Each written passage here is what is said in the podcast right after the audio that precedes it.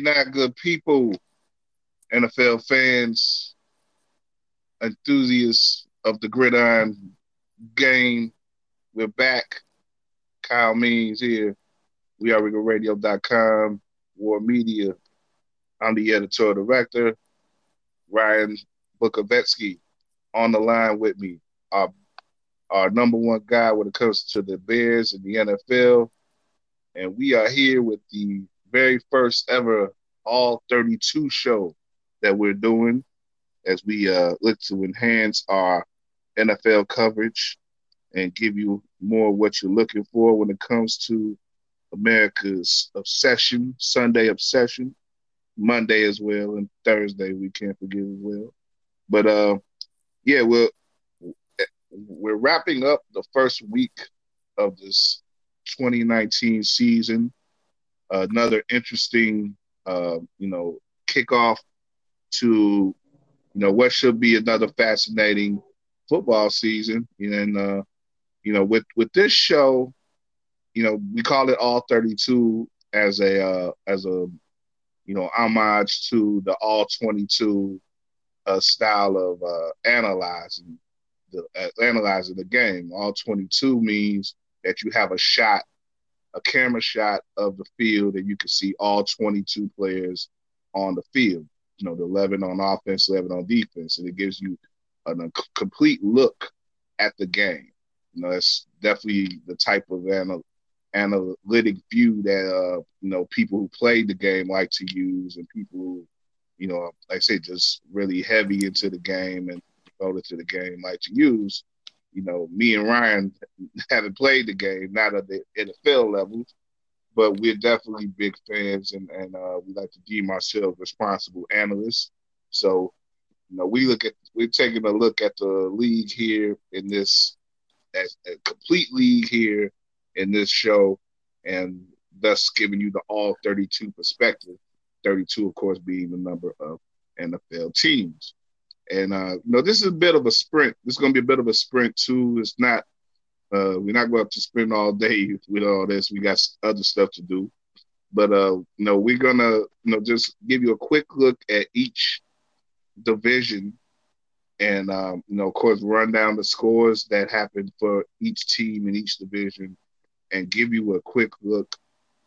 You know, give you a quick uh, look at where everyone is standing after this week, and just give you, uh, in our opinion, the the best thing we saw in that division, and the worst thing we saw in that division, or or I'll probably say at this point the most problematic thing because uh, I think if you put if you say worse, that's sort of putting like a, a dead stamp on on something, and you know it's too early for that. But you know, if you say something problematic, that that's more of a interpretation. It's more of like, uh, you know, and I don't look good, you know, but there still may be a chance that you know something could change or the perspective could change at least. But uh, you know, that's like I say, that's what we're about to do here. It should be a good good time, good fun. Hope you enjoy this. Uh, just a little bit of extra, you know, analysis and uh, breakdown here. If you're, you know, if you're big big into the NFL, share this with your friends who are also into the NFL and let them know that uh, what we're doing here, we are Regal Radio, War Media. But uh, as I, uh, I'm gonna hand it off here to my man Ryan Bukovetsky. Ryan, what's going on? Kyle, how you doing? It's so glad to talk to you, especially after an exciting week one and maybe highlighted by that Monday nighter, the first one. So uh, really glad that we get to talk football today. It's uh, like you said, America's obsession. It feels like it's just streamlining right into the bloodstream right now, and everybody's just feeling the the uh, I guess oohs and ahs of week one. If you're on the the right side, you're happy. If you're on the losing side, you're you're hoping beyond hope that you don't go to zero oh and two. Yeah, and yeah, and uh, the, the interesting thing to me too about the NFL is that you know the NFL it, it could sometimes, a lot of times, succeed in spite of itself. Like, you know, one one thing that we can that we didn't get really in this this first week is a a big national game that was compelling. You know, uh, unfortunately on Thursday, you know, as definitely as Bears fans, we got to acknowledge that uh, our team didn't show up. You know, at least or half the team at least didn't show up for that that big opening game, and it turned out you know Green Bay really didn't do anything either, and you know it turned out to be a not so compelling ten to three uh, finish there. You know, at least for you know if you like, I guess certain things about the game, maybe you you were you were down with it. If you were a diehard Green Bay or Bears fan, maybe you were down with it. But you know, I think for the national audience, the uh, you know the the less hardcore football audience, it was I don't think it was very appealing. Then you had Sunday's game that was uh you know again a blowout 33-3 Pats big time you know it, it was just a one-sided thing it's, you know the Monday games didn't disappoint you know especially the uh New Orleans uh, Houston game. But what you know, the national games were so so. But if you look throughout the league, there still was a lot that was very interesting about the about the league and about the individual results and how they played out, and you know some of the showcase performances. And you know, as we get into the uh, as we get into our our division by division look here, we'll uh, you know highlight all that stuff. So, but let's start off with the NFC, and um, you know, the, I guess we'll, we'll start with the NFC East. Let's go, just go coast to coast with it. And in that division, in that division, uh, we had the the. Let's start off with the big game, uh, the big highlight game there, Dallas and the Giants. And you know, Dallas big big time of the time. What was that 33-17 final? I'm trying to get the scores up right there. Yeah, I got the score for you. The uh, final was 35-17 Cowboys. 35-17. Thank you, Ryan. And um, yeah, so that's that was the score there, 35-17. You got uh yeah, uh, um, uh, it's one thing that the league has has been doing in recent years. They've been uh, emphasizing a lot of in-division clashes with, uh, you know, with some of their bigger franchises, the bigger market franchises in particular. You saw the Bears with the Packers rivalry on Thursday, and um, you know, I think with a lot of the the NFC and AFC East teams and the North teams, you see this more and more in in uh, in the beginning of the year and the end of the year too. They sort of save some of those key matches too. And uh, you know, with the NFC East, you had both. You had all in division clashes there.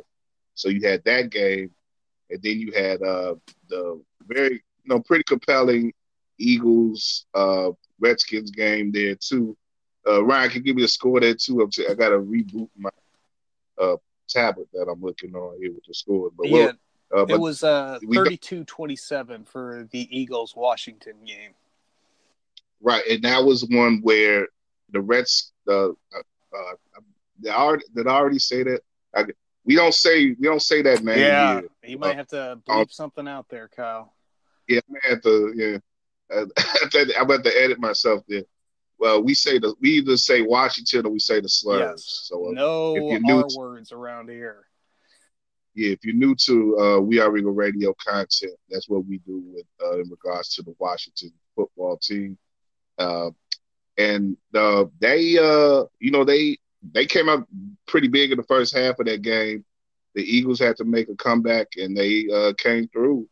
You know, they're you know showed a lot of pass, a lot of their pass out, uh, you know, uh, operation again. They got you know the former Bear Al- Alshon Jeffery on one side, and uh, you know you got you know returning uh, Jackson there, uh, who's you know, that definitely looks like a welcome return there to Philly, uh, DeSean Jackson, and uh, you know, it's you know, uh, Carson Wentz stayed on his feet and he's not injured after one, one week, so that's uh, always a good thing for him. and um, they didn't show much of the run, but you know, which is unfortunate because I got Miles Sanders on my flex on my on my fantasy squad, but nobody cares about that. But but uh, you know, they also have a couple other backs too, Jordan Howard, another former Bear. But uh, the Eagles, you know, they showed a lot of grit and heart in that in that game, and um, you know, they they get out with a 1-0. Uh, they get you know get up one game on the rest on on Washington, and as well as the Giants, and you have uh, Dallas up 1-0 as well. So that, that probably probably makes sense. Come you know the the sensical thing that we're seeing coming out of Week One in the East, uh, the likely two two better teams uh, coming out of their coming out of their wins, and uh, you know the two teams who we can probably assure now going to be competing in the division and competing in the NFC coming out of that division uh, are up 1-0 on the other two teams. Now, uh, as we look at uh, what was the best thing that we saw in the division that week, I'll give it to you, Ryan. First, what was the best thing you saw in the NFC East this week? Uh, well, uh, that Eagles comeback is certainly high on my list, but I'm going to go with the Dallas Cowboys. I thought that they looked just really strong in their opening game, no hitches whatsoever, with all those guys signed.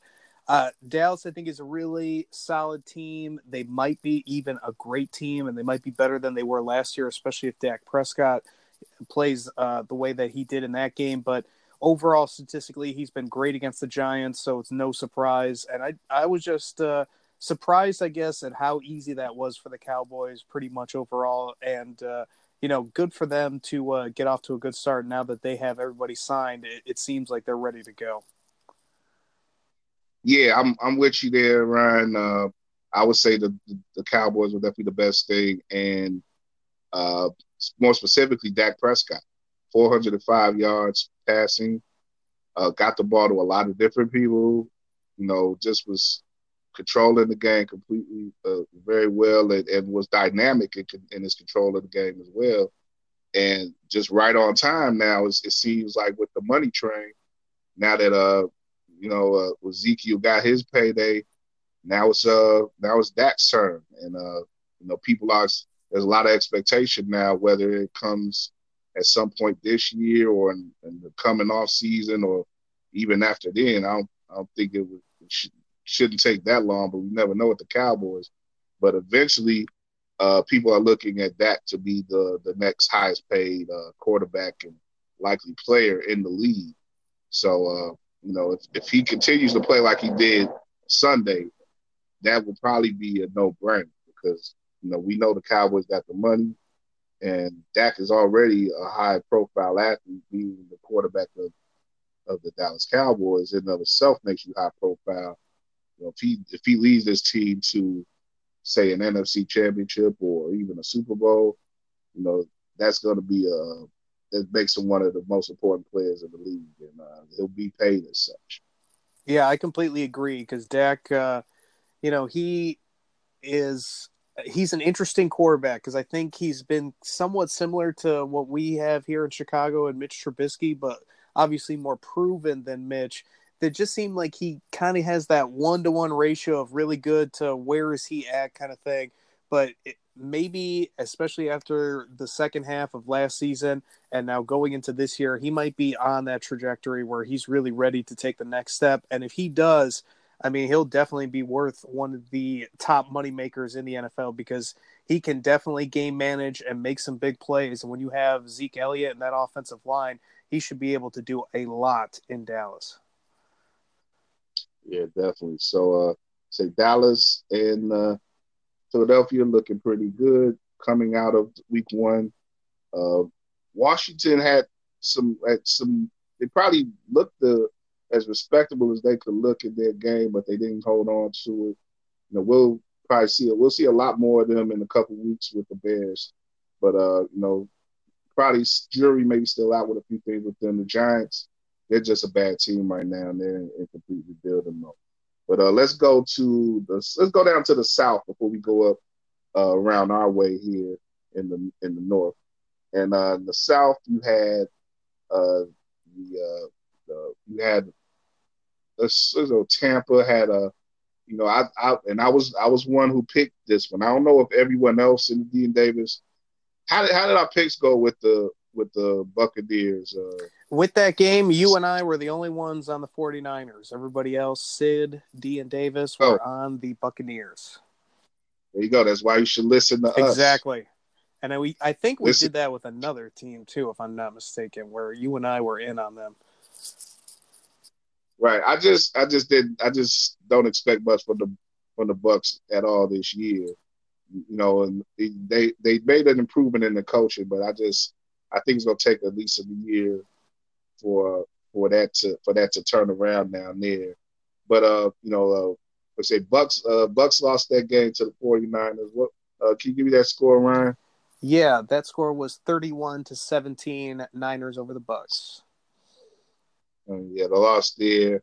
Uh, the uh, Panthers uh, took a loss to the Rams, 30 to 27 in that one. Yeah, yeah. Uh, yeah, Atlanta took their loss to uh, Minnesota. Pretty, pretty tough draw for them in Week One. Uh, what was that score? 28 to 12. 28 12, yeah. Got run through there. We'll talk more about Minnesota uh, when we get to the north. And uh, uh, New Orleans had a had a nice battle with uh with Houston back and forth, and that was what a 30 to 28 final there on Monday. That is night. correct. Yeah, so uh, New Orleans, uh, you know, the, the division winners last year, uh, very close to the Super Bowl, uh, and they it's always always hard to win down there in New Orleans. I was down there this weekend actually uh, for some professional development uh, conference, and uh, it was a good time being down there. Uh, on game day, uh, I left yesterday, yesterday afternoon, but there a lot of energy down there in, in the NO, and you know they love those Saints, and it looks like they have a, a good reason again to to you know feel good about that team you know, at least for the time being. Uh, that division doesn't look too strong to be overall beyond the Saints, and I would think that they're probably going to be. Uh, it's to be hard to knock them off in that division again. What, what do you think, Ryan? Yeah, I'm with you. I think the Saints are still the class of the South. They're my highlight. You know, even though Deshaun Watson and the Texans made an unbelievable effort to beat them in – their Superdome, the Saints and Drew Brees just did everything that they needed to do to win that game. And it wasn't clean, it wasn't pretty, maybe got bamboozled by the refs a little bit again, but overall they are one of those teams that it's very important for them to get off to a good start and sustain it because they want to be that number one seed and host everything coming through New Orleans. They're a much different team at home, so obviously winning is big for them and getting off to a good start in the NFC standings overall. And then uh, I would say Carolina was kind of a low key team that I thought had a really solid opening week because I think a lot of people probably would have picked them to get wiped by the Rams, or at least that's what I would have thought going into it, just because the Rams have kind of that name and the Panthers seem to be closer to a 500 team and they played well and had a chance to win that. I, I think they have a shot against the Saints, but a lot of things have to come together before that happens. And really, it, Kyle, just really quick, my low light, that's got to be the Atlanta Falcons with how lackluster they came out in that Vikings game. I mean, they're a team that a lot of people are picking to be a surprise team, and they really laid an egg against a team in Minnesota that's very similar in trying to reestablish themselves this year. Yeah, I agree with I agree with you on all that, Ryan. I think to the point where I probably won't even. I, I guess, yeah, I, I, I guess the pretty much the only highlight, the the best thing choice would probably be the Saints and the Falcons. Yeah, they've had they had. Although I think the Bucks, you could argue them for the worst too, because oh yeah, for sure. I think I, a lot of people, if you, yeah, they were at home they were at home too, right? Yes, with, they were. The, uh, I think without a doubt, the Buccaneers are the worst team in this division, at least. But in terms of just kind of laying an egg, I almost felt the Falcons laid a bigger egg than what the Buccaneers did on Sunday. Okay, well, I mean, it's just weird though. With the Falcons have talent year after year, but it seems like they're not getting mo. Their coaching isn't worth a damn year after year. They don't they don't out strategize people. They don't out grit people and outwork people. So it's like for me, I didn't really I'm not I didn't really see that surprise that they got I didn't I wouldn't have picked them at at, at all to, to beat Minnesota, not in, at home. And you know, I guess they may have lost even worse than you would think. But you know, I, I just I'm not very high on Atlanta. They paid they paid their top players there. They just re-upped uh, uh, Jones there, uh, the big receiver, and got him some money. But I think he's just. He, I, I wouldn't be surprised if he underperforms. Definitely uh, over the course of the contract. So it's like you know they're just doing they're just spinning the wheels down there, in my opinion. And I, I don't necessarily disagree with that at all. I, I wasn't very high on Atlanta coming into this year either. It's just amazing to me that, you know, uh, we criticized the Vikings last year against the Bears in that last game. Like they looked like they had no heart or no will to win when their season was on the line. If they won, they would have made the playoffs. And they just laid this total egg. I felt just the same way again with Atlanta another team that uh, you know a lot of people probably thought they have the talent to at least be a wild card if things come together and it looks like they just didn't even get out of the plane from Atlanta. Yeah, yeah, definitely. And I I said it on Thursday. I think with the way that the Bears and the Packers look, that the the Vikings were the uh, biggest winner coming out of Thursday, and uh, you know, if if the Vikings the Vikings maybe more than any team in the division has to show, has to probably have a, as much of a chip on the shoulder as anyone in the NFC North. And let's just go right into the North now, since you know the South didn't give us too much. We we promised said enough about the South, but the North, you know, of course, uh, like you said, the Vikings 28-12 over the Falcons. Uh, you know, going back to Thursday, the Bears lost 10-3 to the Packers. So Packers, you know, they get a they get their early win. They win with their opener with their new coach and their new offensive system and new defense, the new everything up there. And they got up to the start, the best start that they could hope for, even if they you can say in a lot of ways they underperform. And uh those damn Lions, man. I watched this game in a hotel lobby with a with a, uh, a social editor from the Detroit Free Press, a, a Michigan guy through and through, and he was just he was just hurting, man, throughout that overtime. 27-27, uh, tie, first tie since uh, another couple of uh, division rivals in the North got together early last year. The, the Packers and uh, the uh, Vikings had that tie. It was September of last year and the ineptness, I uh, the ineptness in that game, the ineptitude, I should say. I'm, I'm showing an, an inept level of ineptitude myself with that, with there. But the ineptitude that I, I from that game last year, I just it stuck to me because I that was a week. I think the Bears were on Monday night that week, so I uh, against uh, uh, the Seahawks. So I was watch. So I, you know, I didn't have anything else to watch. So I watched that game, and it was just like, man, this is like neither of these teams wanted to win that game. It seemed like the way that from the way that they were playing. Of course, there was big kicking issues with with each team in that game at, at that point. Uh, talking about the Green Bay and Minnesota back at that point. This game with the Lions and the Cardinals, it just seemed like neither team knew how to win. Like we're talking two of the worst, you know, worst history teams in the league. But in the in the more immediate, you know, you got, of course, Arizona with a number one pick. They, we know that they're rebuilding, and the Lions are the Lions. So it's like, you know, they just neither team just looked like they had a hold of things going through that overtime. And well, I, I guess more so Arizona had the motive had the momentum because they were in a comeback situation in the second half, and they were, you know, Kyler Murray and that offense was was starting to get going. So they had more of an actually of a momentum throughout the game, whereas the Lions kept giving everything up. And you know, I would I would say off top, you know, that the Lions are the worst for me in the division. More so, I may be meatheading it a little bit as a Bears fan, but you know, the Bears did lose to they lost to a better team, and they lost to a team, they, and they showed half of their team the, the the best what we knew the best of the Bears. Uh, the Bears offered their defense showed up. You know what what does you know the Lions offer outside of you know just their their raggedy history. You know, and they, they let a rookie quarterback almost beat them in his first ever game. You know, so I I would put the Lions as my worst and uh, uh, Vikings as my best. And uh, as far as what I saw in the North, what what do you think? Ryan? Yeah, I would say the Vikings are my highlight of the NFC North. They, uh, I mean, they showed up and they showed out against the Falcons. They really showed a commitment to the run.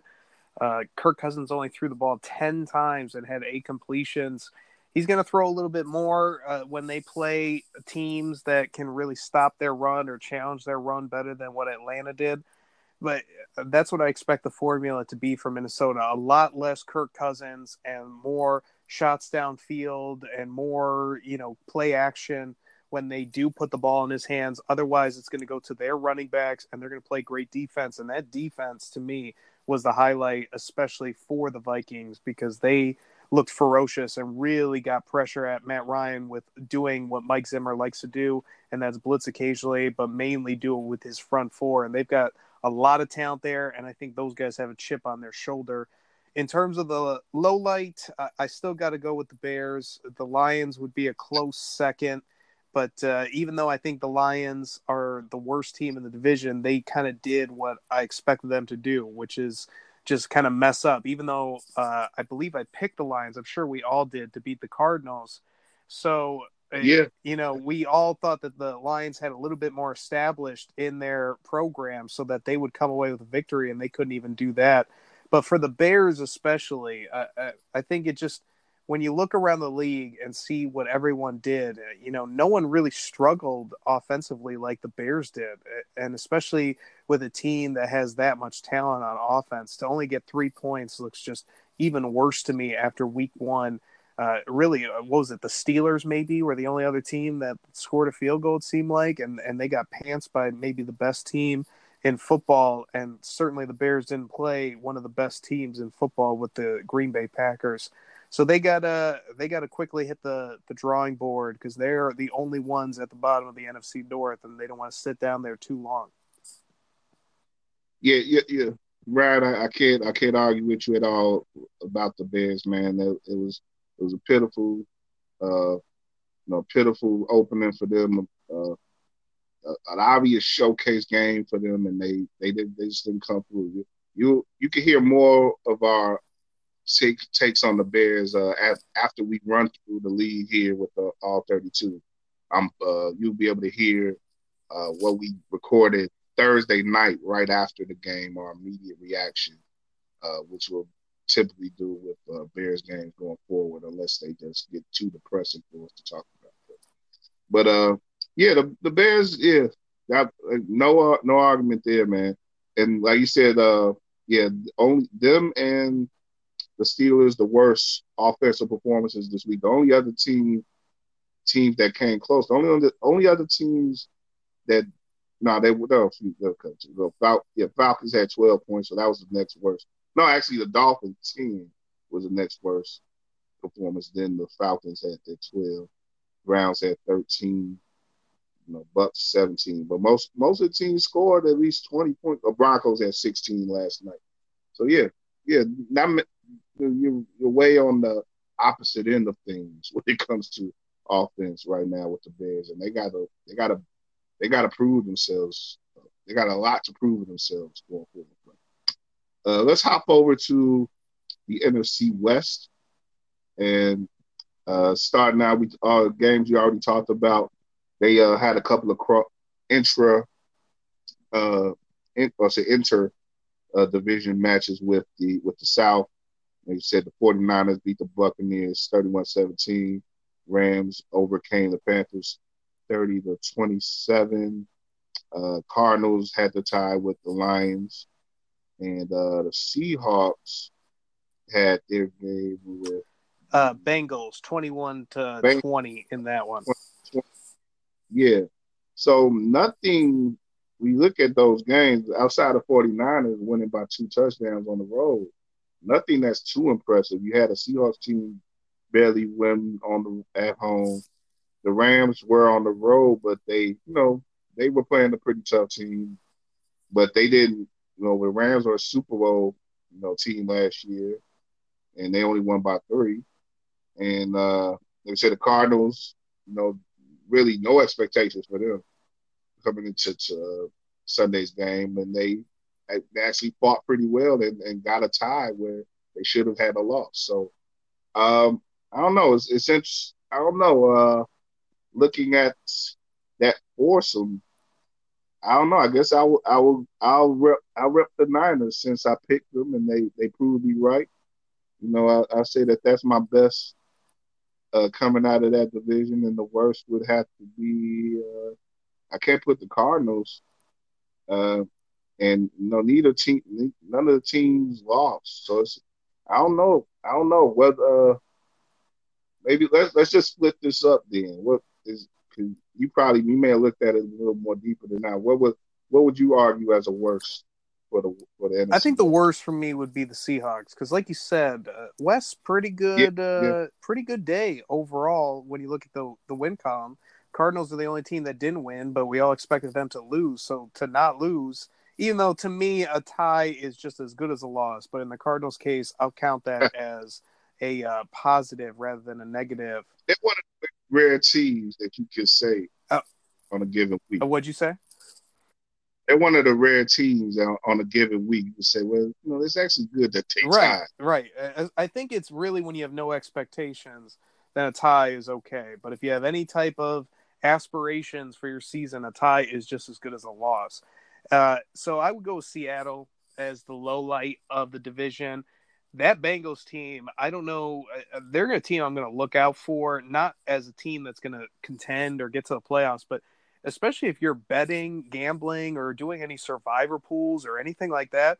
That Bengals team might actually be pretty solid if they get what they got offensively and defensively.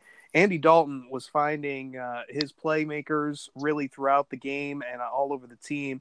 And then uh, you look at on the defensive side, their big question mark was defensive line, and they played extremely well. And Seattle doesn't have a great offensive line and might be actually kind of bad, but it just seemed like uh, Russell Wilson had no answers for them for most of the game.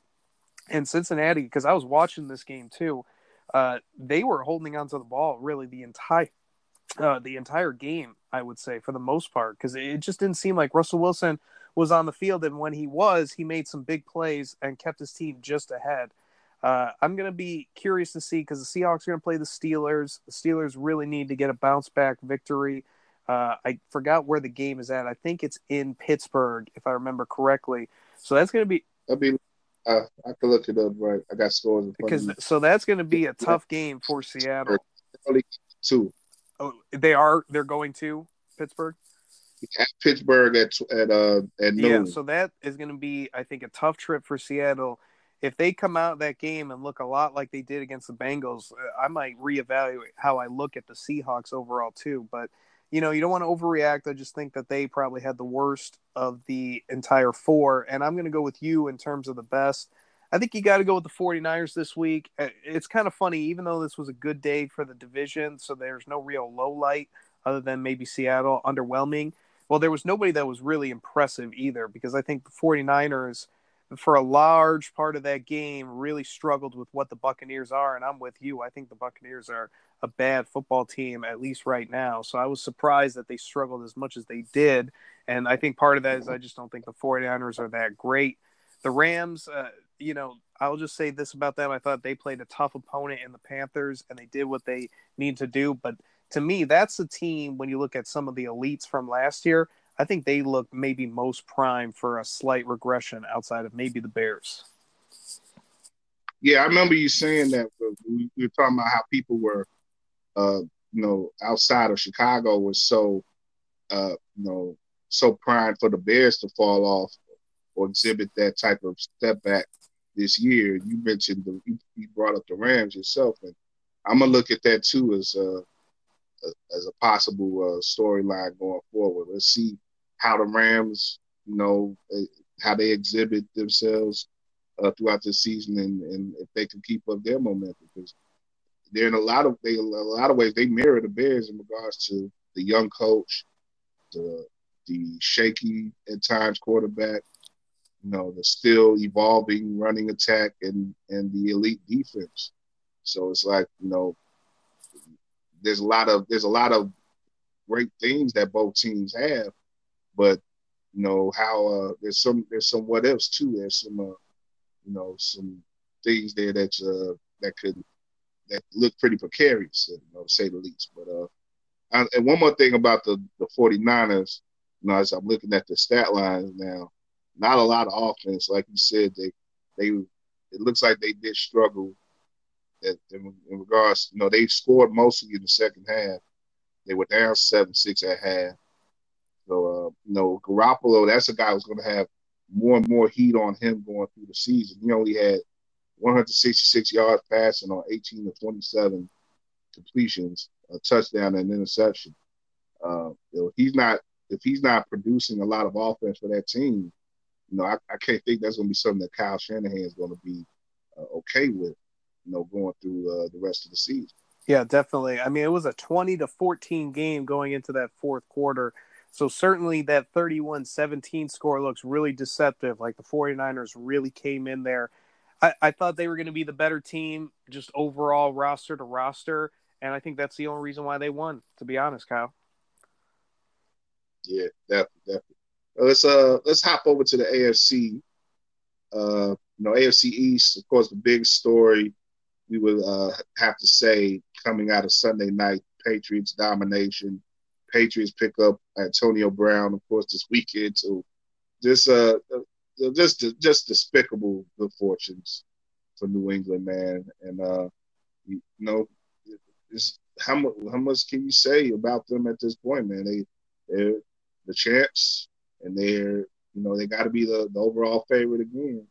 You know, but look at the way they performed Thursday night again. Again, you know, uh, against a team that a lot of people would have thought could be at least competitive in the Steelers, and you know they and they still have another weapon that's on their way.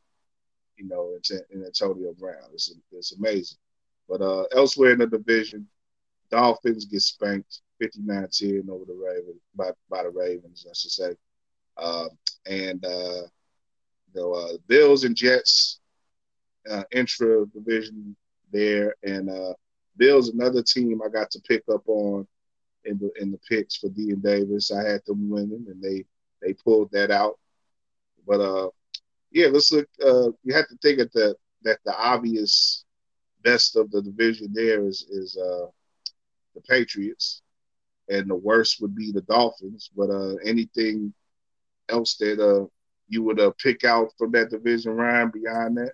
Yeah, not too uh, different from what you would say. My highlight and low light are the same, and I would say that's the same old story. Because the highlight, you're right, is the Patriots being the same old quality team of the AFC East.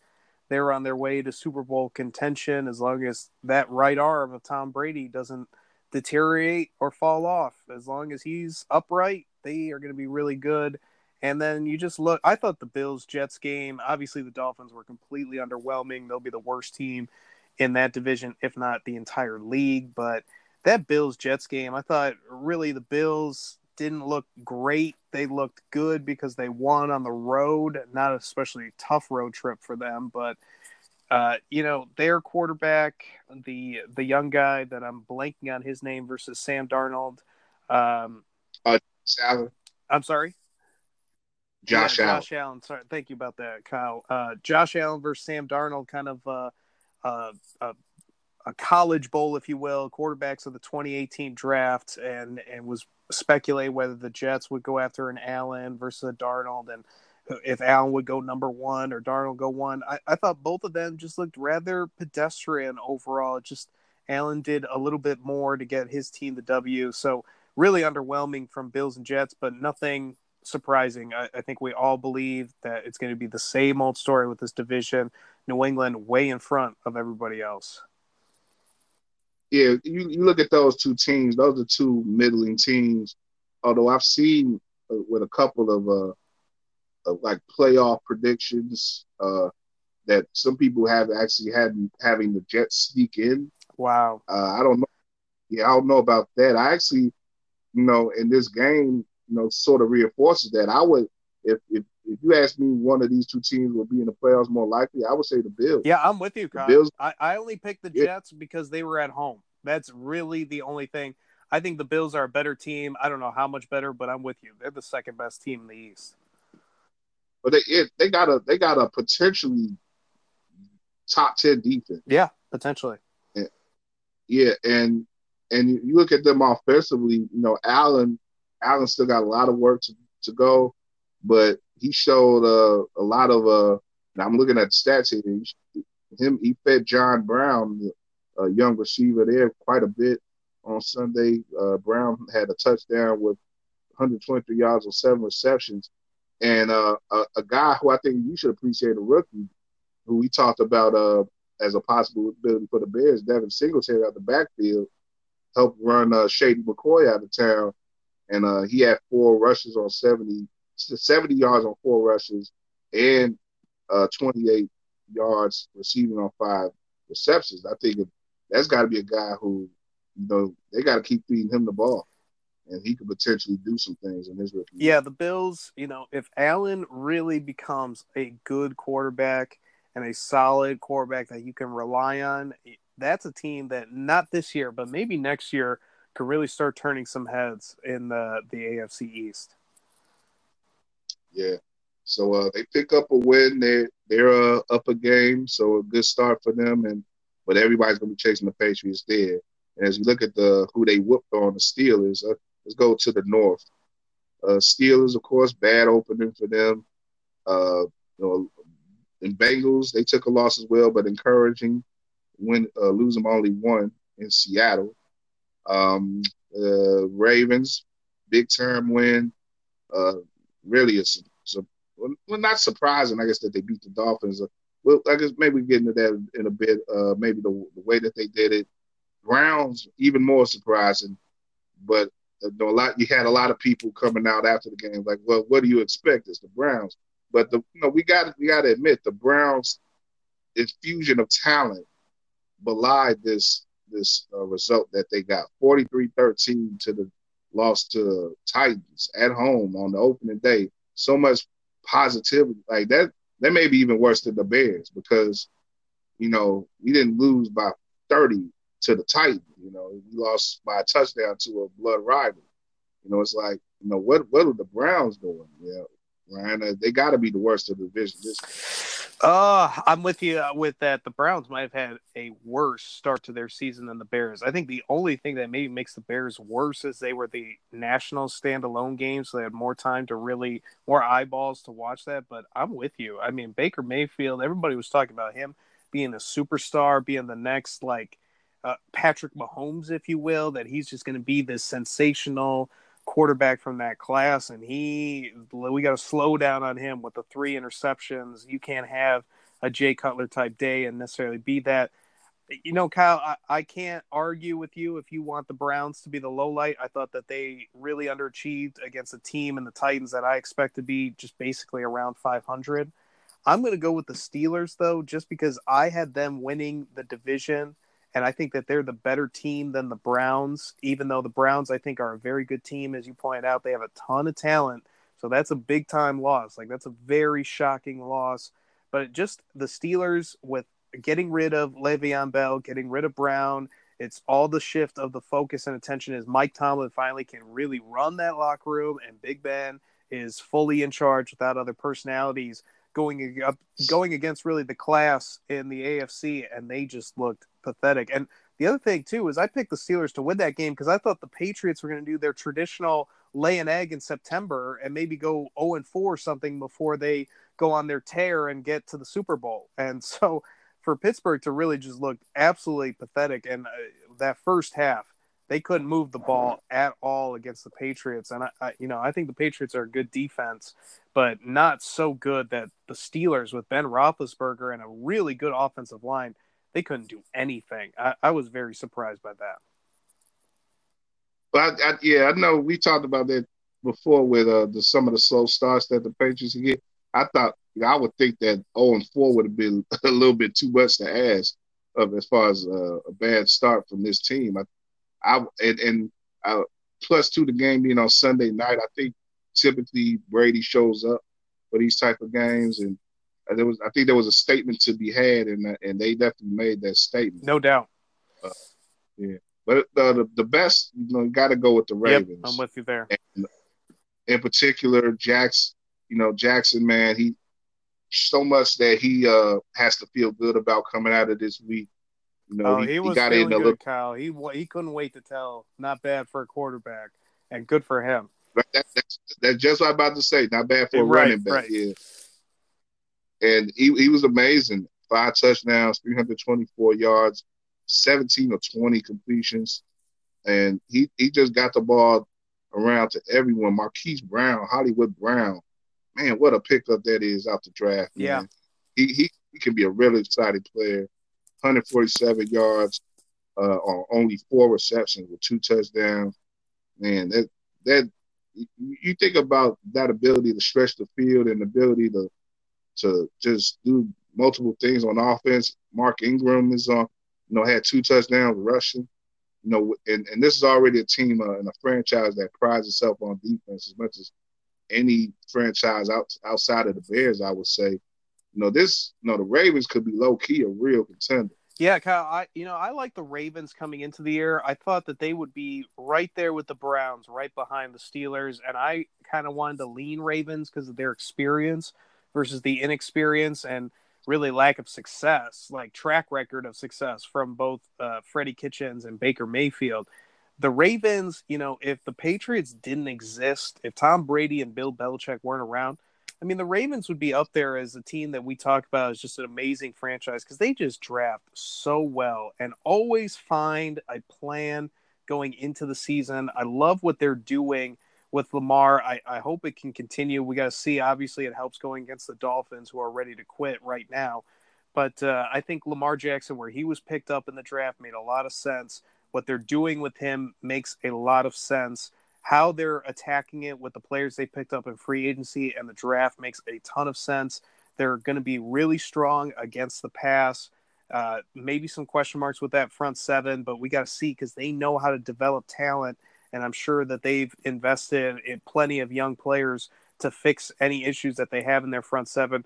Their team, I, I'm with you. They they showed obviously the highlight of the North, and I think that they put everybody on notice. Like if you think that it's just going to be the Ravens, some eight and eight team that we really don't care about, and Lamar Jackson's just a faint thought, I, I don't think that's going to be the case. Yeah, well said, Ryan. You, you, you, think you think about if the Patriots didn't exist, or if they hadn't had the run that they've had over the past couple decades, you know, the Ravens will probably have another two or three Super Bowls if the, if if uh, the Patriots weren't in the way. Tell that you know, to that Chuck Pagano when his Ravens defense lost to the Patriots in that AFC Championship, and I think the Patriots went on to win. Mm-hmm. Yeah, yeah, definitely. All right, let's uh let's move over quick to the South, AFC South. Uh, let's see, we talked a bit about this already, right? Titans big game over the Browns. Um, the uh, let's go to Colts uh, competed well at uh, in LA, uh, lost in overtime with the Chargers. Um, the uh, Texans on Monday night competed well, but lost to the Saints. And uh, let's see, uh, what's the remaining team? The Titans against the Browns. Yes, yeah, yes, at the Titans. Titans won. Oh, the, the Jags uh, against the Chiefs. Sorry. Jags. Yes, yes. Thank you. the Jags uh, loss, and they took some took some injury yeah. losses there.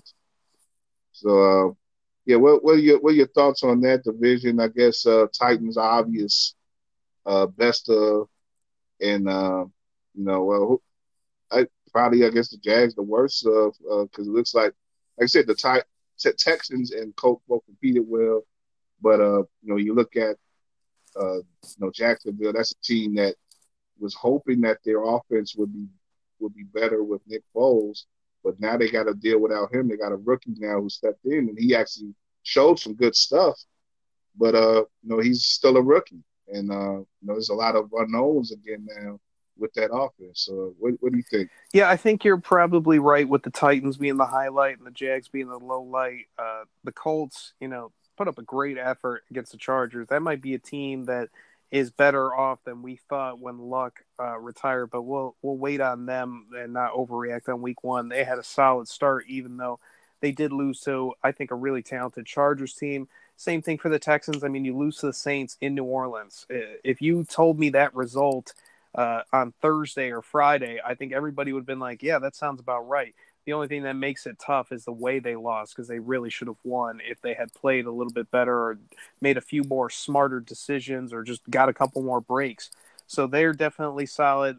Titans, uh, you know, they are a team that I I figure is going to be towards the bottom. I just don't know what they have at quarterback and if they have enough playmakers on the team. I know they have a very solid amount of players. They have a lot of NFL players on their roster. I just don't know if they have enough NFL stars to push them over the edge. But a great start week one. Maybe have to kind of watch them too, uh, but maybe that was just a, a veteran leadership kind of win over a uh, Browns team that's maybe feeling themselves a little too much going into the season. We'll see with them. But for the Jags, uh, 40 points given up by the defense. Uh, I'm surprised by that. I thought that their defense was going to have a big bounce back that this year, and maybe it was the fact that uh, Foles went down. It's sucked the life out of the team. I'm not sure. I wasn't watching that game specifically, but uh, I know that game was competitive at least while Foles was in the game and uh, really tough for the Jags now moving forward, uh, trying to get a bounce back season. And it looks like they might just be stuck in the same spot because they lost their quarterback. Yeah, yeah. And I want to I'll go back to the Colts before we uh, finish off in the West, in the AFC West. Uh, you know, I'm gonna be rooting for for the Colts a bit and rooting for Jacoby Brissett, who had a nice performance in Week One, uh, 21 to 27, two touchdowns, only 190 yards, but you know he he was feeding Marlon Mack, which was which again I was uh, benefiting from in my fantasy, but 174 yards for Mack and a, a touchdown, and um, yeah, you got to figure that that's a, a lot of what we're going to see from the Colts. They showed this this uh, this past week with the the emphasis on on running with Matt. Uh, T.Y. Hilton had a good uh, good game, two touchdowns, 87 yards receiving. Uh, figure Brissett's going to rely a lot on him and his tight ends. Uh, got a couple good ones in Doyle and Ebron, but neither one of them actually caught much. And uh, only had he, he, both of them had one reception each uh, against Chargers. But uh, you know, it, yeah, there, there's that's a, again they they have a tight, they have a pretty uh pretty good defense, and um, you know probably a bend but bend but not break defense. The one of the best offensive lines in football. They're gonna be able to run the ball and control the ball a lot uh, in their game. So definitely don't sleep on the Colts just because they lost Andrew Luck. Definitely. But, I think the Colts are uh, are going to be a solid team, regardless of the fact that they don't have Andrew Luck. Right, right. Well, let's finish out quick here because uh, we got to get you got to get you out so you can uh, work with Ken and Demars tonight. But um, uh, the West, uh, you know, build uh, bouncing off the Jaguars. Uh, of course, they lost to the Chiefs, defending champ, division champions, and everything, and uh, for many a, a, prohibitive Super Bowl favorite. Uh, 40 to 26, Kansas City won there, and uh, let's see, about elsewhere in the West, you had the Broncos. Of course, on Monday night they lost to the Raiders, so uh, in intra division, 24-16. Uh, Raiders, you know, get some good momentum even after their crazy off season and crazy weekend in particular, uh, with uh, saying goodbye to Antonio Brown, and um, the Chargers with the win over the Colts. So, uh, good good weekend for three of the teams in the AFC West. Um, you know, Broncos couldn't get it done in uh, Vic Vic Fangio's coaching debut. So, uh, what what would you think uh, of, of the best and worst from that division? I'll go with the worst with the Broncos. Um, the only team that lost in the division, and it, it's hard to, you know, maybe the Chargers because they went into overtime with Andrew Luck, less Colts. But we just talked about it. we think they're a solid team, so I'm not going to go too hard on the Chargers on that game. They got the victory, and you know they're dealing with issues on their own roster, so it's not like they're complete and uh, perfect themselves. Chiefs, uh, they're probably the highlight. Uh, maybe you go Raiders as the highlight because not really anybody expected them to beat the Broncos. Certainly, we didn't on the D and Davis game picks.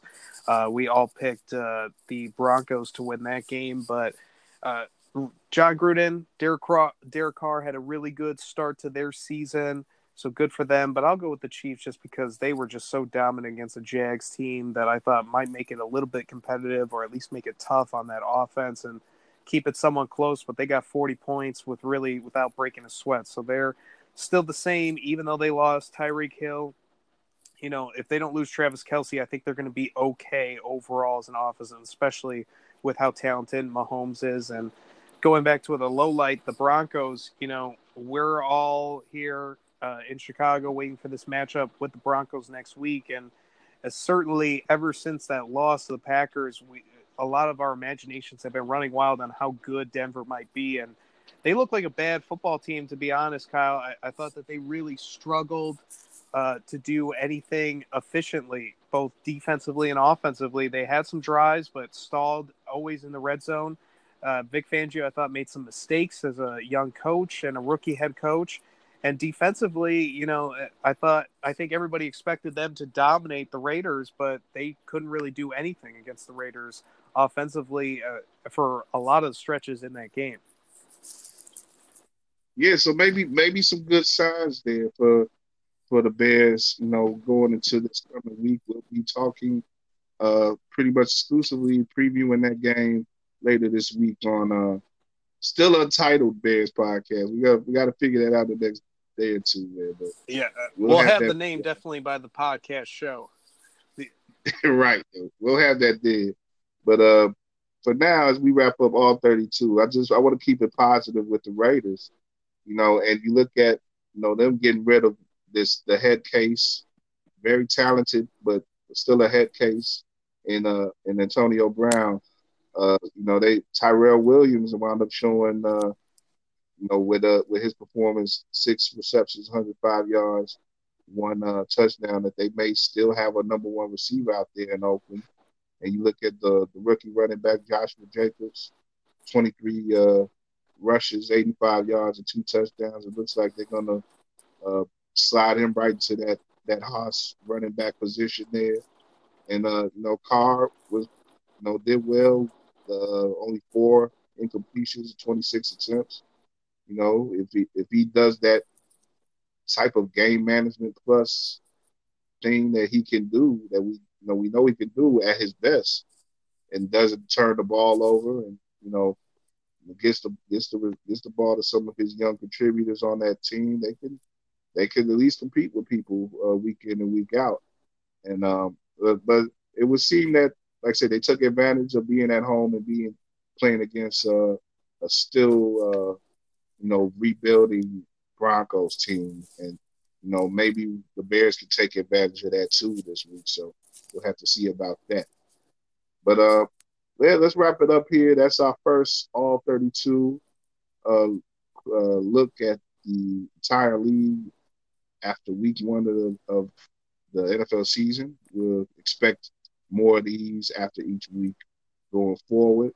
But um, Ryan, uh, tell us uh, to give us a little bit of since we're talking right before you're heading to uh, meet the guys for Dia Davis, uh, a little bit of that going forward to tell everybody uh, how they can listen to Dia Davis. Yeah, uh, definitely wait for the show to drop tomorrow in the uh, early afternoon.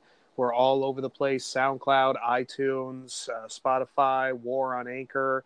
Uh, really all over the place that you get your popular podcasts. And if you need any help finding that direction, go to Twitter, go to Instagram at D and Davis Show.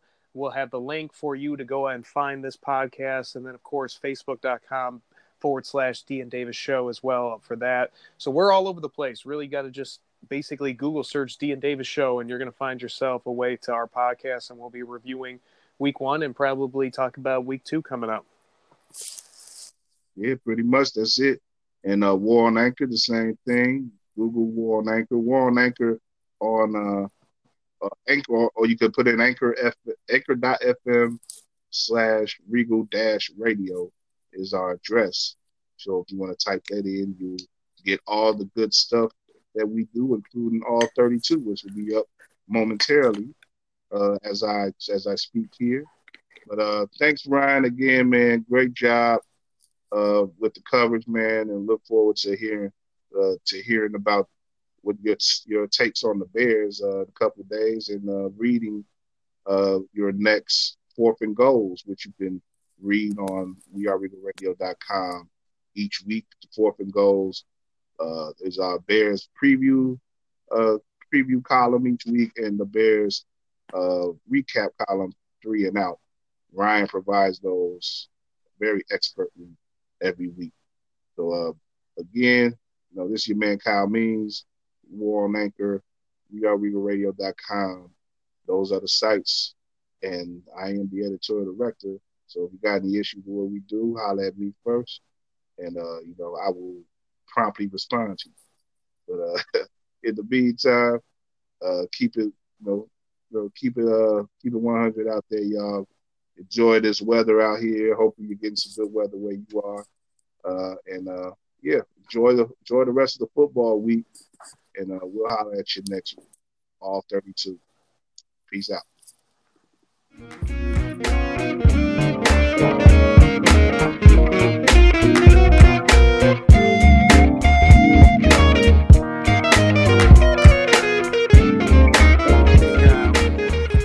Okay, man. Yeah, just was uh, mentioning you, but uh, yeah, I we don't have to go too long on this if you don't want. I'm, I'm, at, I'm live on Facebook as well, and I've uh, already let off a few of my own words, but uh, yeah, uh, on it, man. This, you know, I, I, what's your thoughts, man? This is this is about as was about as bad as it could get. It looked like.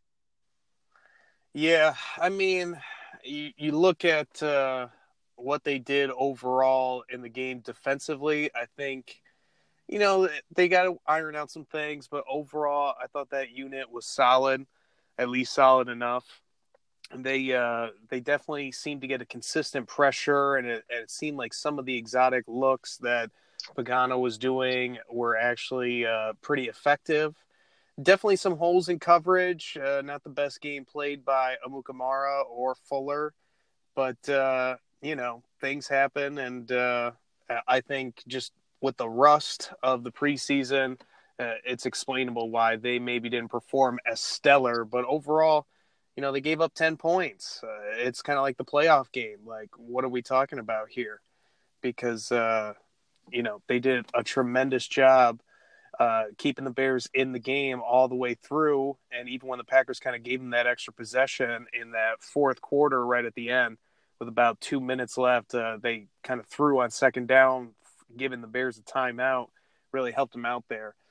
Uh, but really, the big story is the offense because even Eddie Piñeiro, his one time out there, I mean, he got the job done. So that's really the end of the positives. From there, it was really all negatives. The offense looked extremely rusty. Uh, uh the big story is going to be all year long Mitch Trubisky. So that's who obviously most of us are keying on. Didn't look great at all by any stretch of the imagination. He he really looked bad, I think, in that first half, and missed uh, either throws or just bad decisions. And you saw him force some balls that he should not have forced. And kind of like last year, got away with some throws that should have been interceptions. I mean, he could have easily had two or three picks in this game and uh, really looked terrible on the stat sheet. I thought in the second half, though, he until that interception and that last drive, I thought he was starting to play a little bit better, and he actually was making some accurate throws and some throws downfield. But all, all of a sudden, it, it seemed like the rest of the guys kind of turned it down or throttled down a little bit, especially on the offensive line. They really had no answers for the looks that the Packers were giving and were constantly getting beat on pre snap. And uh, it just didn't do a good job blocking at all for Mitch. Uh, and they did an excellent job really collapsing the pocket. There wasn't a ton of running lanes for Mitch. It was keep him in the pocket and really collapse. And that offensive line had no answers for that. So, uh, and just not a just not a good start but it, it's early. Uh, you hate to go too crazy on the first game, but certainly a ton of missed opportunities. And anybody that had doubts in Mitch, so far you are proven right, and everybody that's a believer in Mitch, you should have something on your radar.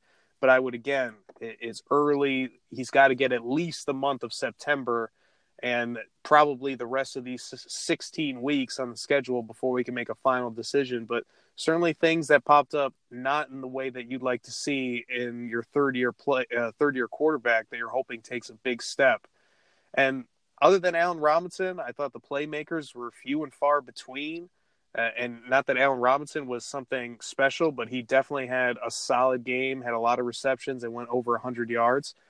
But uh, you didn't see really much from Taylor Gabriel. You didn't see anything from Anthony Miller. Uh, you had other problems as well with uh, uh, with the running backs, other than David Montgomery had some nice runs and showed some of that elusiveness, but I didn't think they got much out of their run game overall. It seemed like they couldn't really pick up a big gasher or, or, get that 10, 15 yard run, something where you see a massive hole open up and let one of those running backs take advantage.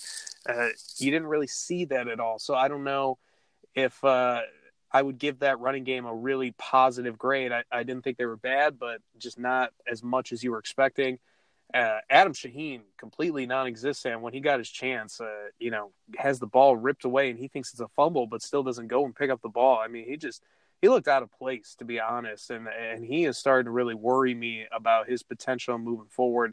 Seems like if anything, he is still very raw and has a long ways to go if he's even going to pick it up at all. And uh, I mean, what else can you really say beyond that, Kyle? Yeah, I mean, it's it's hard to think that uh, Burton not being out there would be as effect, you know, have the effect that it did. But you know, it it would seem that it, it did because I would think that having him as your number one option at tight end instead of Shaheen would maybe have allowed for you know maybe one or two more plays to be made. Uh, you know, as opposed to what we got from Shaheen. You know, uh, you know, you you covered pretty much everything there. Uh, well, Kyle, one thing I want to just piggyback off what you just said. That's something to really watch as the season goes. This could be a big development because we don't know what's going on with Trey Burton exactly. You know, is this something where okay, he just needed a, an extra week and then he's coming back because he practiced a little bit, or does this linger on for weeks and weeks that turn into months and months potentially? Because you know, this is two games in a row now with Matt Nagy in the playoff game against Philly and this game against Green Bay, where his offense looked almost just shut down because he didn't have Trey Burton out there. It just seems like, and we've heard this from a lot of analysts about the Bears and about Matt Nagy, that the U tight end is so important in his scheme. That's what Travis Kelce plays for Kansas City. That that receiving big threat tight end where it probably sucks in a lot of attention from defenders because you've got to make sure that you have an understanding of where Trey Burton is with his size and speed. He can be a difference maker. And maybe this is what is kind of stopping this Bears offense because if they, let's say, need Trey Burton in there to be successful, maybe they get off to a really slow start if they don't get Burton back right away. And that's really kind of damning on Matt Nagy that he can't kind of make adjustments with all these weapons to change his scheme around maybe even a little bit because you know that he's got to have plenty of plays that focus on uh, stuff without the U tight end and that stuff just doesn't seem to really be working right now. Yeah, I think there's a that's uh, well said, uh, Ryan, and you know, uh, there's a lot of good information there uh, for fans who don't know about Nagy's tendencies and you know the fact that you know he does come from an offense that uh like I said relies a lot on tight ends and you know has had uh, stellar tight ends in it. Like you said Travis Kelce with Kansas City and they you know coming here in Chicago they try to make Burton into a Kelce like figure. But if you're dealing with with uh you know issues with him with health that again is something that the Bears didn't have much trouble with last year was uh, health issues. But you know, starting off the season with this, it didn't seem like it would be that big of a deal, but it may be more of a deal than we, uh, uh, you know, let on or we uh, could imagine. you know, going into the season. But I, you know, I want to get get more before we leave into Nagy in, in general, because I think there's a, there was more than just that. There was a lot of damning things I think with his play calling and just his his handle of the offense. And like you, like you say, that kind of it kind of does stem back from the playoff game last year and some of the things that he had to deal with with, uh, with personnel in that game. And you know, I think there's going to be a lot of talk. I think because we have the extra days off, and uh, you know the way that the conversation bubbles here in Chicago, you can expect it on radio or TV or whatever. I think there's going to be a lot of talk about how he handled Mitch and the offense leading into this game, and you know whether that's right or not. That's. I think that's going to be a topic of conversation. But you know, for you know, for forsaking all that, just the calls that he made today, the the the usage of personnel, like it really is no excuse. I don't understand why Miller had no no touches, no real attempts to get him the ball. You know, they were, you know, they were. He was a little bit uh over relying on Patterson in some plays.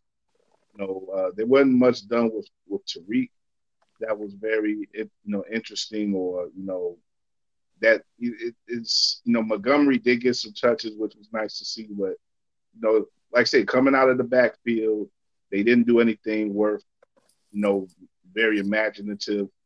They didn't really run the ball that well. They didn't stick to the run in the, in a good way, and I think you know with you know without having that run at the base of, of the operations, you know, Green Bay did feel free to blitz at their leisure, and they were they were they felt free to you know crowd crowd those run uh, those run spaces like they wanted to, and you know do you know whenever uh you know Mitch wanted to scramble, he barely had any any uh, open spaces for himself to do that too, and he, and we already know that he's not very you know intuitive yet in regards to you know making making plays out of nothing. So it, it just it just was a bad situation overall. And I don't know, you know, I think there's gonna be a lot of pressure. The pressure's gonna ramp up pretty pretty soon, I think, for Nagy and for this office, because when you look at week two, you got Den- you're on the road at Denver. You have Fangio waiting, and you know it's just it doesn't get any easier. This is what people were saying coming into this year. The schedule is, is tough, and you know these guys are improving. Our quarterback and our coach are unproven, and they wasted a lot of goodwill in this game. And you know this is just a bad situation right now. Yeah, you know, with Nagy, I think uh, he did an excellent job of kind of not showing up today because the offense, what like you pointed out, wasn't extremely creative. And when they had that stretch in the second half where you had three penalties in a row and it was first and forty, that comes back to coaching and, and discipline and having guys prepared and having guys ready. And there was just not enough of that overall. Penalties were horrible. Yeah. And so uh, you know, with Nagy, he's you're right. He's going to have to step up to the plate. I think it it's certainly uh, it's going to be very easy for everyone to overreact to this loss and you know, I don't know exactly what Mitch was seeing. Maybe there was some things called by Nagy, but Mitch wasn't executing on the field. Uh, some of that stuff, I think we'll kind of find out throughout the week after we rewatch this game and see it, especially from the all 32. The uh, the real, I guess, uh, sad part in this is you thought Nagy had his team ready because of how much they talked about this. But, uh, you know, he can come back very easily next week if they're able to turn this around and look like a better team. And, and things are going to help next week. Uh, it's a tough place to play in Denver. It's never easy to win on the road. But uh, a big part of today was Aaron Rodgers' ability to just constantly make plays downfield. Uh, just like, unlike really anybody else in the league. And there was a lot of times where another quarterback in there, probably a mistake is made, and maybe the Bears get a couple turnovers, and this game suddenly looks different. You know, yeah. Aaron Rodgers just doesn't give get rid of the ball or give it away. So uh, everyone that was like looking for a bunch of takeaways, that probably wasn't going to happen in this game unless the Bear, uh, the Packers were coughing it up because he just doesn't throw interceptions. He doesn't make those mistakes. But a guy like Joe Flacco, he is a lot more liable to make those mistakes. And you know, definitely Nagy and the rest of the coaching staff, they got to have a little bit of a gut check and figure this thing out quick. Yeah, you're you're real right there, Ryan. The, the margin for error you know, the Bears should know as well as anyone. The margin for error against the Packers with Aaron Rodgers is, is very thin. And when you, you know, it, it shows again in this game. You had a defense that showed up and played a game that was enough for you to win off of. But the offense, when you know, and the offense didn't turn the ball over that much either. You know, they, they weren't they were on the edge so much of the game It just wasn't just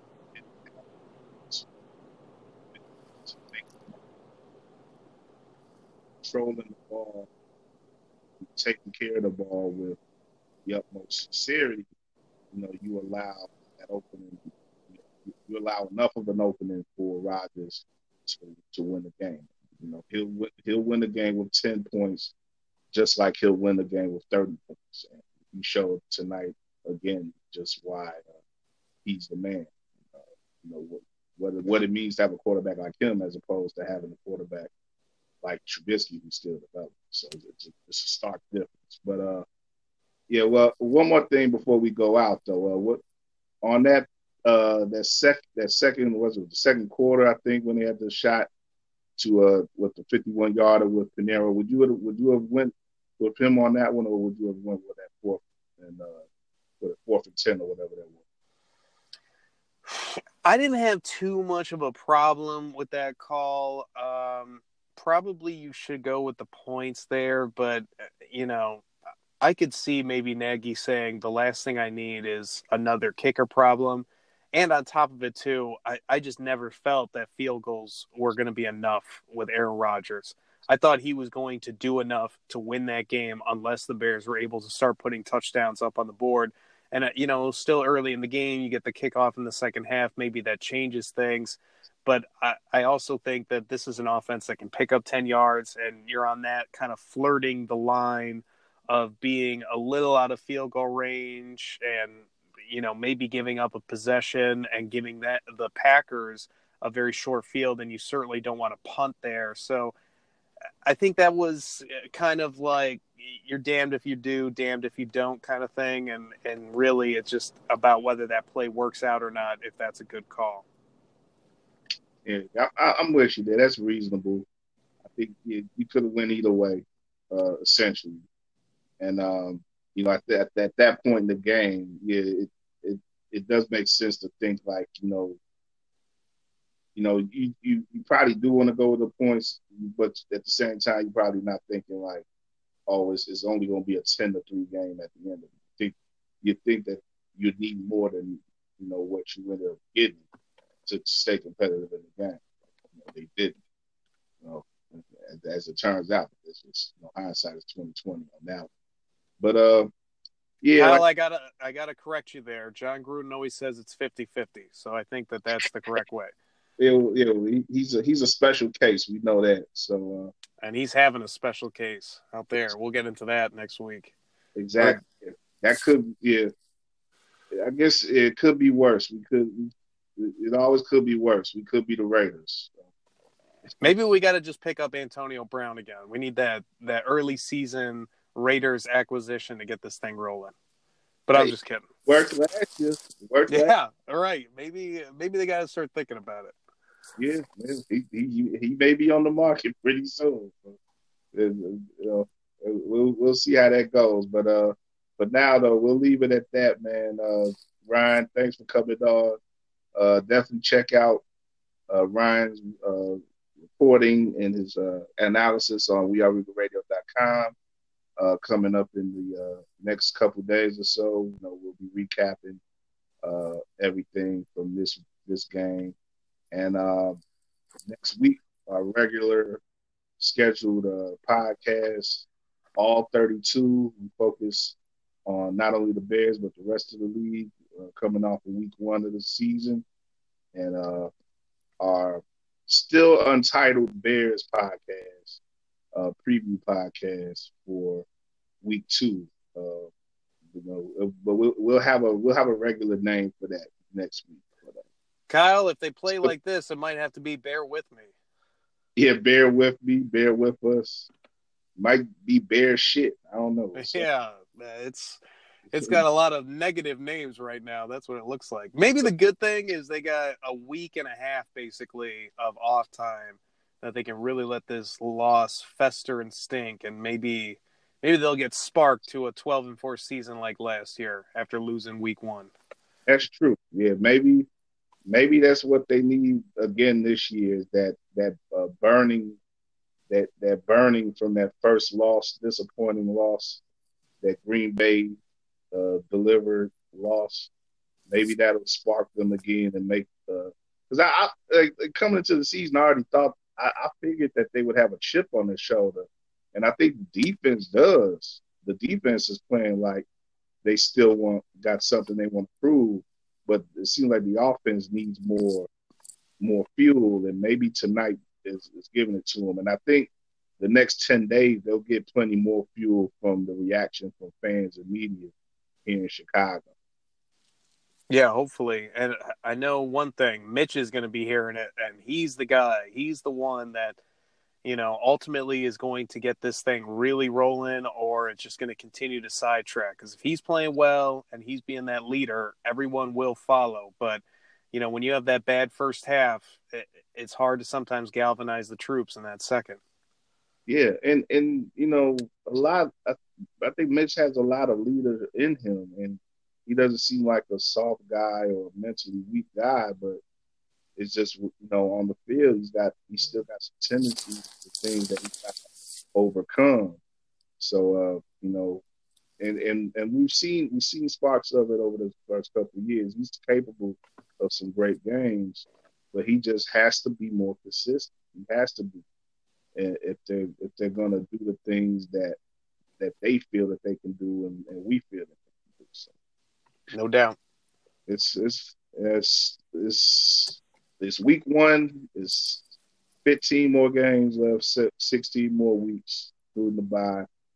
So it's, it's, still a long ways to go. You know, like I said, we we came out of last week, last, first week last year, pretty disappointed as well, and it, and it wound up being a great ride. So we can't write everything off completely. But uh, yeah, this now you got to give it till October. Got to give it till the month of October. A lot of teams treat September like it's the preseason. Look at the a la the Patriots. They do it every year. Start out one and three, and everyone says the dynasty's dead, and then they're in the Super Bowl that year. So it, it's really about these next few weeks getting everything figured out, and then this coaching staff showing that pretty soon this thing can take off it's, it's, it's easier to have the benefit of doubt though when you have a couple rings in your back pocket. Definitely, you want to just try to get out of this month two and two. Yeah, yeah, and and you know, we'll see about that uh, soon enough. Like like I said, a uh, week from Sunday, they'll be at Denver. Then they have uh, Washington after that, another road game, and uh, they'll be back home after that. I forget who. I think maybe Minnesota but uh, yeah, Minnesota's in there. Yeah, yeah. So they no, got, uh, or I'm sorry, the Raiders are week four. Oh, Raiders. Okay, thank. Uh, so, yeah, Raiders. You know, who know, yeah, that should be that should be at least one win there. So you know what, Kyle? I think you actually had right. I think it's Minnesota and then the Raiders and then the bye week. If I got that correct. Okay. Yeah. Okay. Well, it, that's that's your there's your first five games. So you know, uh, I think there'll be a lot more that we can glean from this team once we get to that point. But you know, today just had to deal just had to deal with today and deal with this week, and uh, you know, and and hopefully the guys will uh, you know correct things and you know, like like I say, utilize the fact that this is still the beginning of the year. This is you know, more like a fifth preseason game than every than anything.